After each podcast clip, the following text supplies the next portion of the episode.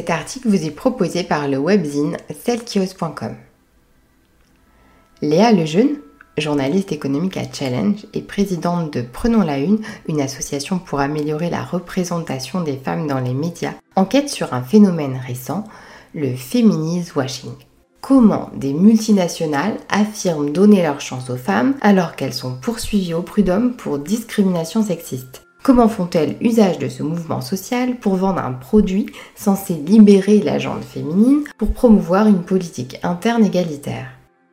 L'auteur démontre le fonctionnement des marques pour chercher à séduire, voire à berner la nouvelle génération féministe. Débusquer avec celle qui ose les contradictions et l'opportunisme marketing de ces entreprises.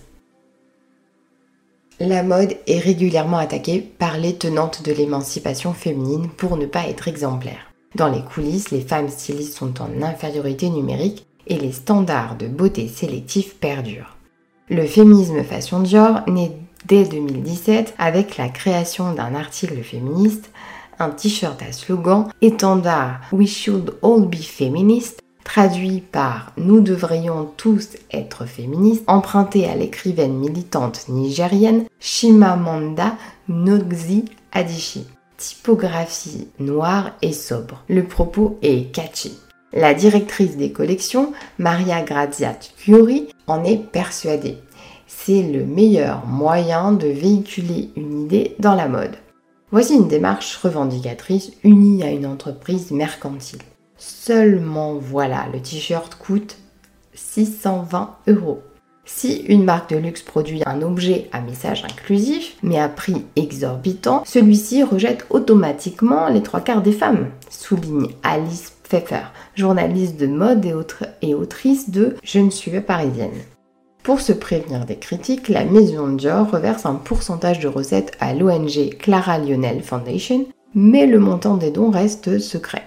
La pièce est rapidement copiée, imitée, déclinée. Le t-shirt à message ou logo féministe est un bon moyen de gagner de l'argent, affirme Marine Chaleroux. Les marques visent les adolescentes et les jeunes femmes dont beaucoup ne vont même pas penser à questionner le message. Pour le marketing, ce n'est pas un problème, mieux vaut cibler un large public qu'une poignée de militantes. Les paradoxes du milieu de la mode ne s'arrêtent pas là. Nombreuses sont les maisons qui prétendent soutenir l'émancipation des femmes ici et en exploiter d'autres ailleurs, pour la fabrication par exemple.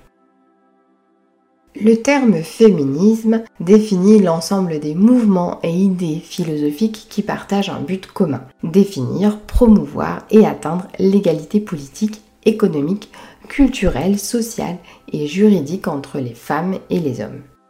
Pour Léa Lejeune, gagner sa croûte et être indépendante financièrement sont aussi des conditions nécessaires à l'émancipation, au même titre que la liberté de disposer de son corps. Dans nos sociétés occidentales, ces dix dernières années, le féminisme est devenu tendance, à la mode. Le mot s'affiche partout. Il est sorti du cadre des manifestations ou des programmes politiques. En pleine campagne présidentielle, Emmanuel Macron proclame qu'il est un féministe auto-déclaré sur la scène du Women's Forum 2016. Aujourd'hui, pour être tendance ou en avoir l'air, il faut suivre ce mouvement.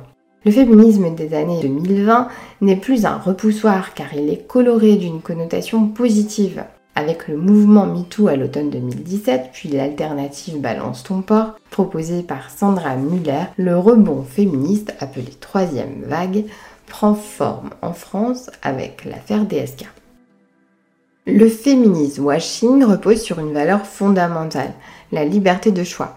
Cette dernière s'exprime notamment par la consommation. La manière dont on se perçoit et veut se montrer influence nos achats. Les objets imaginés comme tels sont plus attractifs quand l'égalité femme-homme est l'idéal à atteindre. Le féminisme, si longtemps rejeté comme le royaume de la colère, du cynisme, de la haine des hommes, des poilures rebutantes, devient officiellement quelque chose. C'est sexy et vendable, alors que les droits des femmes sont toujours en danger. Shimamanda Ngozi Adichie. L'expression femwashing émerge désignant la pratique qui consiste à afficher un soutien pour les femmes, leur force, leur indépendance, afin de séduire les consommatrices sans égard pour la concrétisation de ce soutien. Le terme féministe washing place clairement la cause féministe comme un idéal égalitaire à atteindre. Il est prisé des entreprises qui s'efforcent de redorer leur image sur le dos d'une des valeurs pivots de la société contemporaine, risque de perdre la confiance des acheteurs. Mensonges, promesses vagues, imprécisions, le femvertising, quant à lui, propose via la publicité des représentations de femmes plus modernes, diverses, normalise des comportements atypiques pour permettre aux filles de s'identifier ou encore de faire circuler des idées féministes au grand public. Cependant, ce concept est utilisé comme un outil, avant tout économique. Dans un monde capitaliste où les hommes concentrent la majorité des richesses, la publicité cible inlassablement les femmes. Pourquoi cherche-t-on à nous appâter? Eh bien parce que c'est nous qui réalisons 80% des décisions d'achat du foyer des courses hebdomadaires aux dépenses stratégiques. Léa Lejeune s'attaque également aux inégalités salariales, reposant initialement sur un principe moral de justice sociale. L'égalité entre les citoyens. Le sujet d'avance guère car il est considéré comme accessoire aux yeux des acteurs de l'économie totalement méprisés. Si la plupart des entreprises choisissent l'inaction ou la communication sans fondement, ce serait à cause du coût exorbitant de l'égalité salariale. Payer les femmes autant que les hommes conduirait à des licenciements. Cela serait donc une affaire de gros sous. Petit rappel cependant, d'après Sheryl Sandberg, auteur du livre En avant toutes les femmes, le travail et le pouvoir, s'engager sérieusement pour la parité des femmes-hommes peut rapporter beaucoup d'argent. Les entreprises dirigées par des femmes sont globalement plus performantes. Dans son ouvrage, Léa Lejeune enquête, dénonce, mais propose aussi des pistes d'amélioration pour corriger les mauvaises habitudes. En conclusion, la journaliste nous offre son manuel de rébellion à l'usage de celles qui veulent faire changer les entreprises. Voici quelques-unes de ses recommandations. Être consciente des mécanismes économiques qui nous poussent à consommer toujours plus. S'informer sur les produits et services des établissements supposés être féministes. Repérer les incohérences de discours. Dépasser les discours marketing en se renseignant sur la provenance et la composition des biens. Pratiquer le boycott des marques qui n'en font qu'à leur tête et passer au boycott. Orienter ses achats vers des causes plus justes, respectueuses de l'environnement ou des droits humains se battre pour améliorer concrètement la situation des femmes au sein de votre entreprise. Interpeller les marques en cas d'absence de réponse ou de promesses vagues, attaquez-les publiquement et collectivement.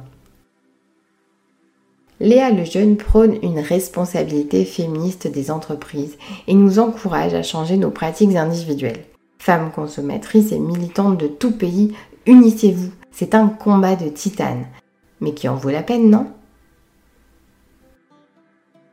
Pour aller plus loin, vous pouvez vous procurer le livre Feminism Washing de Léa Lejeune ou Féminisme et pop culture de Jennifer Padgemi. Bonne lecture à vous. Celle qui ose vous remercie pour votre écoute. N'hésitez pas à liker ou commenter notre podcast pour nous soutenir. Vous pouvez également vous abonner à notre newsletter. À très vite.